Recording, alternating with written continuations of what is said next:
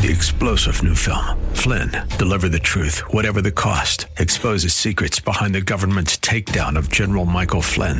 Flynn knew what the intel world had been up to. He ordered the first audit of the use of contractors. This set off alarm bells. He told the truth. He was the most dangerous person for Donald Trump to hire. They had to get rid of Flynn. Flynn, deliver the truth, whatever the cost. Available now. Watch it today. Go to salemnow.com. Salemnow.com.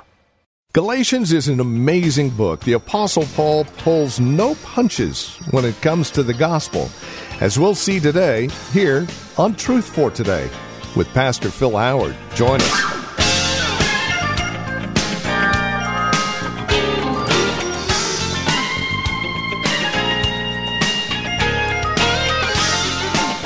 The gospel has been abused, misused, and misrepresented for centuries.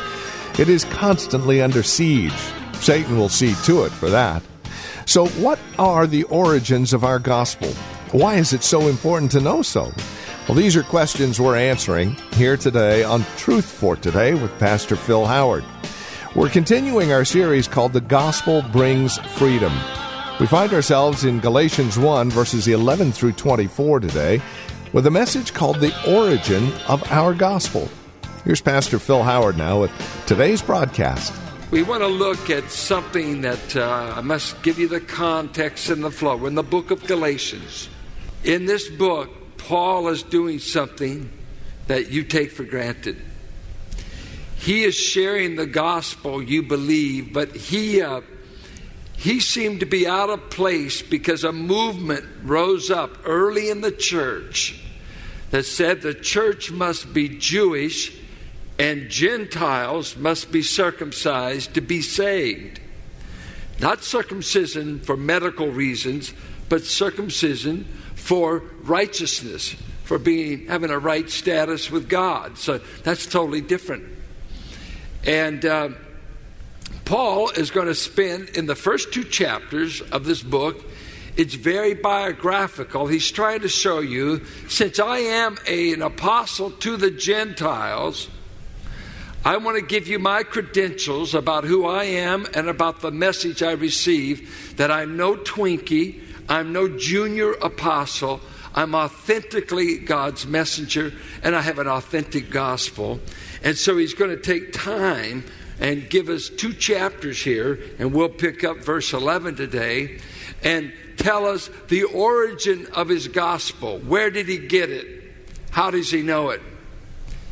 And uh, I think uh, before we even look at the text, there's something that, uh, if you're in touch culturally with what's going on, we are in a uh, critical, critical place in history, in the realm of knowledge. If I ask you, uh, what are the factors that make you come to believe anything's true? What criteria does something have to go through for it to be true to you? What makes it true? If you, if you just looked up the word epistemology, the nature of knowledge, or what determines what you will believe, what, what, what does it take? What influences, what route do you take to coming to say, this is true? I know this is true. Um, and what has moved in our day, we've moved, and youth culture especially, uh, and it's throughout culture, we've moved from this. This right here, objective propositions, uh, maybe what you just call just propositional truth, uh, just facts, that's not necessarily true. It, that's history, maybe. Uh, that's what they say to happen. But I, I'm not, I don't get truth that way. You see, I'm in touch with me, my feelings, my senses. I want to experience it. Uh, I want to feel it. Uh, I'm tired of dead truth, as it were. Truth is never dead, just the people who hold it are sometimes. But truth itself is alive. But they say, I don't want to just be cold, cerebral, uh, uh, just people who always win arguments but still have a fouled up life. There's Christians that way. They win every argument, but nobody even knows they love God. They like to argue. They're just good at arguing. And then so you, we got a, a whole culture that says, uh, how did you get to believe what you believe? You say, well, you see, I, I feel, I touched, uh, I experienced, I, uh, oh, great. But hey, you came to an opposite conclusion than me. Oh, that's all right. You've got truth your way, and you've got your truth, and I've got my truth. Even though we're 180 degrees out, we both got truth because we both feel it. We both feel our spirituality. What this is, is truth has become totally subjective. I've got to experience it, feel it, taste it, see it. Some way, I got to feel kind of ooey about it. Something. It just feels right. Have you ever heard that? It just feels right. Is that right? And you just said nine times nine equals 80. It just feels right. It, it just, it feels, you're one point off. No, but it feels good at 80. Oh, oh, let me just keep it there. Oh, go ahead, honey. If we built buildings based upon this way of learning things, everything would be a leaning tower of Pisa. But this is where we are. The issue is how can you know anything is truth? Now, now you folks that are over 50, you say, don't bore me with this. I know what's true. What's, what's you doing? Try to be intellectual? No, because you don't know what's going on in the culture. They call the postmodern era.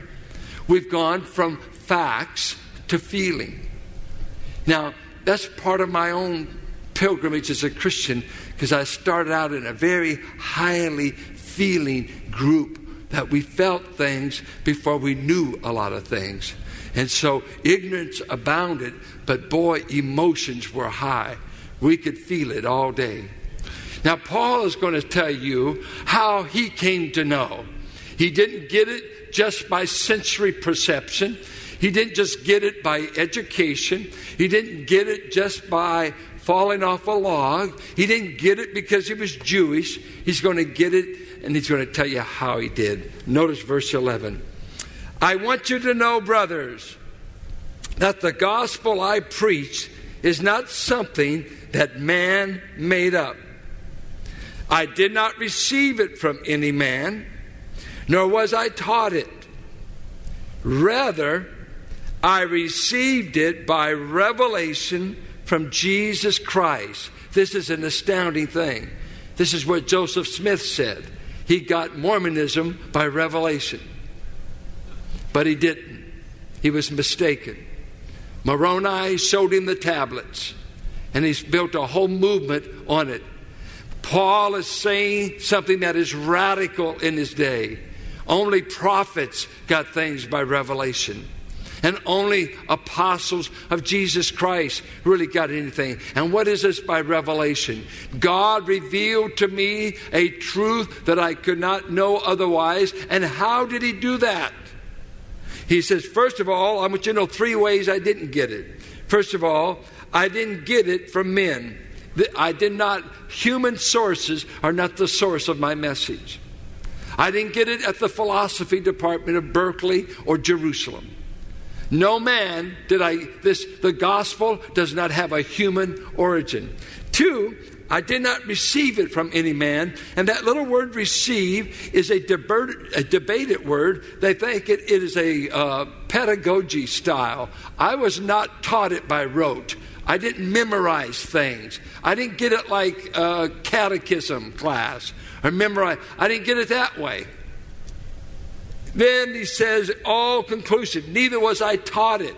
Now, most of us all got saved because somebody taught us the revelation. But he said, I wasn't taught the revelation. I didn't have it. I didn't have anybody in my life giving it to me. He said, human beings had nothing to do with it, but I was on my way to Damascus to kill Christians. And Jesus Christ shone brighter than the noonday sun, revealed himself to me. I became his, and I got it directly from Christ. He gave me this gospel. Now, what he's going to do, he's going to give you a survey of his life. He's going to tell you what he was before the gospel was revealed to him. Two, he's going to tell you what happened to him when he realized the gospel was true. And then, thirdly, he's going to tell you how he responded to the gospel. That's the way to give your testimony. Tell us what you were before, what did you believe, and what difference has it made? And that's exactly what he's going to do. Watch what he says. For you've heard of my previous way of life in Judaism, how intentionally I persecuted the church of God and tried to destroy it. I was advancing in Judaism beyond many Jews of my own age and was extremely zealous for the traditions of my fathers. Here's a powerful thing. You know that before this gospel was revealed, I persecuted everybody who believed it. This word persecute means to hunt down. Uh, he says, I persecuted them, I tried to destroy it. It was actually a word used of an army besieging a city. I went out to destroy Christianity. I was not just passively irritated, but before the thing that I preach now and that I believe now, before that, I was so opposed, I devoted all my energy and all my time to go after Christians, drag them into court, see that they got sentenced. And if you'll read the narrative of Paul's testimony in Acts 9, Acts 22, Acts 26, Acts 8 1, they laid the garments of Stephen at the feet of Paul, who consented to his death. Stoning! You know, it's one thing to be a, a rebel rouser and to hang out in wrong places, but it's another thing to track down Christians and want to see them killed. This is no mere mere passive attitude. He said, "I hated the gospel and the Christ that I now preach. I persecuted." Can you imagine that you had a part in killing Stephen? That you stood there and a member of the Sanhedrin with some influence, you could have said, Stop, this is unlawful. This is against even a fair trial according to Moses. But no, instead, I gave all of my political and religious influence to killing the first martyr of the church. Matter of fact, I was so pleased, I took orders to go kill some more in Damascus. He was opposed to the gospel that he's going to present in this book. Great animosity. And he said in 1 Timothy, he said, Timothy, I cannot believe that God would take a man who is a blasphemer, a man who hated Christ, and a man who worked against Jesus Christ. Do you remember what Jesus said to him? Saul, Saul, why are you persecuting me? How am I persecuting you? When you touch my people, you touch me. That's a great thing to remember. I don't know what you think of Christians, but whatever you think of them will reflect whether you know God or not. You must know that anything you do towards a believer of Jesus Christ it touches Christ. Whatever you do to the least of these, you've done to me. Whoever in the body you touch and however you touch, if you slander them, if you accuse them, if you want to hurt them, if you want to bless them, if you want to do good, remember Christ is tied to his people. And he told him, You're persecuting me. He goes on to say, I not only was a persecutor of the church, but I was a great, great practitioner of Judaism. The, the uh, Judaizers said Paul didn't know his stuff. He was really, truly Jewish. He couldn't be preaching this stuff. He's kind of a, you know, a liberal Jew. You know, just because you meet a Jew by the way, I don't want to be anti Semitic. I don't want to sound that way, but I'm just telling you the history of what was going on here. When you meet a Jew, I used to always think they all knew the Torah, they knew the law. That's not true. They're into as many other religions as you can imagine. But Paul says, I was not dabbling in the other religions of the uh, Grecian world. I was not so metropolitan that I did a little bit of New Age. No, I was a devout, devout Jew. Philippians 3. I was a Pharisee of the tribe of Benjamin, circumcised on the eighth day. I excelled above many in my religious fervor. We'd call him a religious fanatic. When you believe your view is right, strong enough, that you'll pursue someone of an opposite view, even to death, you're a fanatic. That's what's going on in the Middle East. We've got a religious war going, and those are the most lethal and the most deadly. And here he is. He said, Hey, I, I'm no Twinkie. I know the law. I was trained by Gamaliel. I know the Torah. Don't, don't, don't mess with me. I know these 39 books. When I had my bar mitzvah, I could quote you the first five books of Moses. I mean, this man was thoroughbred, Jewish trained at the top rabbi school of his day. I was thoroughly convinced I was right before this revelation came. This is what I was. I hated Christians and I loved my religion and I plunged headlong to pursue it with all the zeal you can have. There's nothing quite as pitiful as religious zeal without knowledge. To be a zealot for something that is not true. To be a zealot for something that's in the name of, if I land this plane into the Twin Towers, I will go immediately to heaven. And so, who cares who we kill? We've already been promised heaven. And so, he's this is a very religious man that hates everything that he now becomes. I think sometimes we forget what we were before we came to Christ. I don't think there's anyone here that was burning down churches or hunting Christians down to kill them. I don't imagine I have anyone that bad. But the one that God commissioned to come preach to the Gentile world was the same man that tried to destroy the church. Now he's going to describe what happened to him. Listen to what he says. But when God, who set me apart from birth and called me by his grace, was pleased to reveal his Son in me so that I might preach him among the Gentiles, I did not consult any man nor did I go up to Jerusalem to see those who were apostles before I was. But I went immediately into Arabia and later returned to Damascus. Then, after three years, I went up to Jerusalem to get acquainted with Peter and stayed with him 15 days. I saw none of the other apostles, only James, the Lord's brother. I assure you before God that what I am writing you is no lie.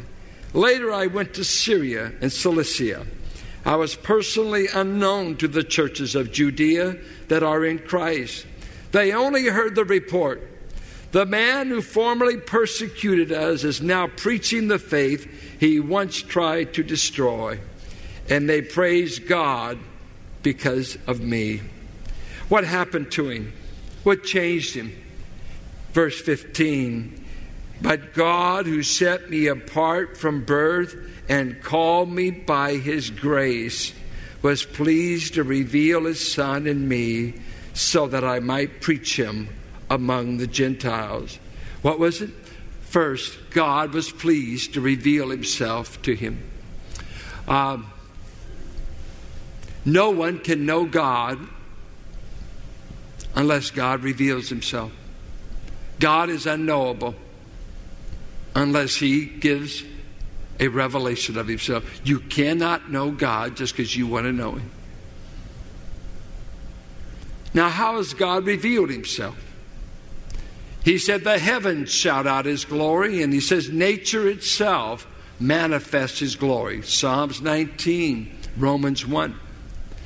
He says, His activities in history, miracles, providence, seasons, uh, rain, food, uh, we see the manifested kindness of God to all men, regardless if they believe or not. And then God did something spectacular when you think about it. He gave us a book. He revealed himself in 66 books of the Bible and had the record of it written down. It could be just an oral tradition religion. We could just have to gather around campfires and around uh, front rooms and hear it. But God gave us a written revelation of what He's like, what He's about, and we have this permanent record. It's a marvelous thing. He has revealed Himself to us in words. 1 Corinthians 1, verse chapter 2. Uh, that God has revealed his thoughts in spiritual words. And so, what cannot be known by the eye, what cannot be perceived by the ear or the heart, the things God has prepared for those that love him, it's not heaven, it's what he revealed to us in the word. He has revealed them to us in a inscripturated revelation. This is a revelation. None of this would I have been able to know had God not revealed it, wrote it down, and preserved it. Did you know you hold the revelation of God in your hand?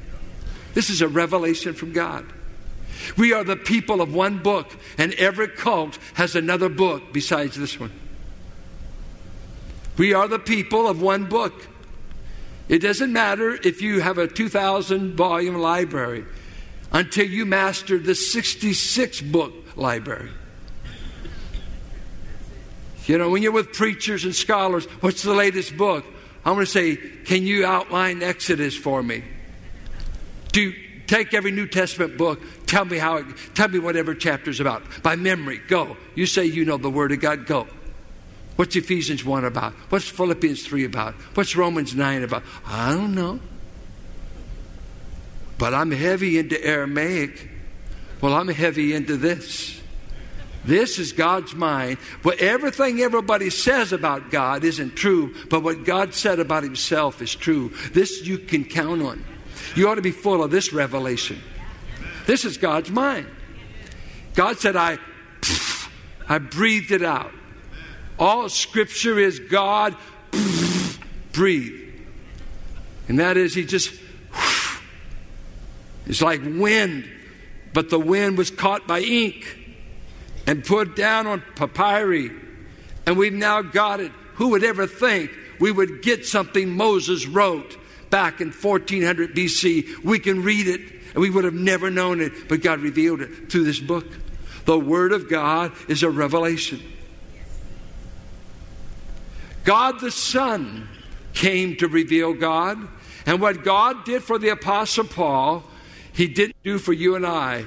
He literally showed up in his resurrected body and stood in the pathway as he was going to Damascus, knocked him off his animal, uh, made the heavens light up brighter than the noonday sun, and Jesus Christ personally, physically showed up to confront this persecutor of his church. I mean, he stood in the path. The other men fell back. They just knew something's being said, but they heard no words. Paul did not know what happened to him. Boom, who is this? I want to reveal something to you, Paul. You're persecuting me, and I'm going to save you here on the spot. Matter of fact, I've set you apart from your mother's womb that I was going to save you and turn you into a preacher of the very thing you say you hate and that you oppose. Paul said he revealed himself because an apostle had to see the resurrected Christ, and Paul got to see a resurrected Christ. I didn't see a resurrected Christ because I'm not an apostle. I just believe the revelation that he is alive. I just believe the revelation of God's Word. But when you think about it, even God had to open your heart and open your eyes to even understand the preached, revealed will of God. Did you know your heart is terribly blinded by Satan, according to Second Corinthians, and God must do a work of removing the blinders. He calls it a veil, that you may even see the gospel. And this is Truth for Today with Pastor Phil Howard. Questions, comments about the program, as always, we would love to hear from you. You can reach out to us by visiting our website, truthfortodayradio.org, or by giving us a call, 855 833 9864. If you've got a question for Pastor Phil, you can use your smartphone. The voice memo app on that smartphone is a great way to reach out to us with your questions, praise reports, and comments. Simply record your question, who you are, where you're calling from, and then email it to us, TFT questions at valleybible.org. Again, that's TFT questions at valleybible.org. And again, as always, you'll find more information about Truth for Today at our website, truthfortodayradio.org, or by calling 855 833 9864.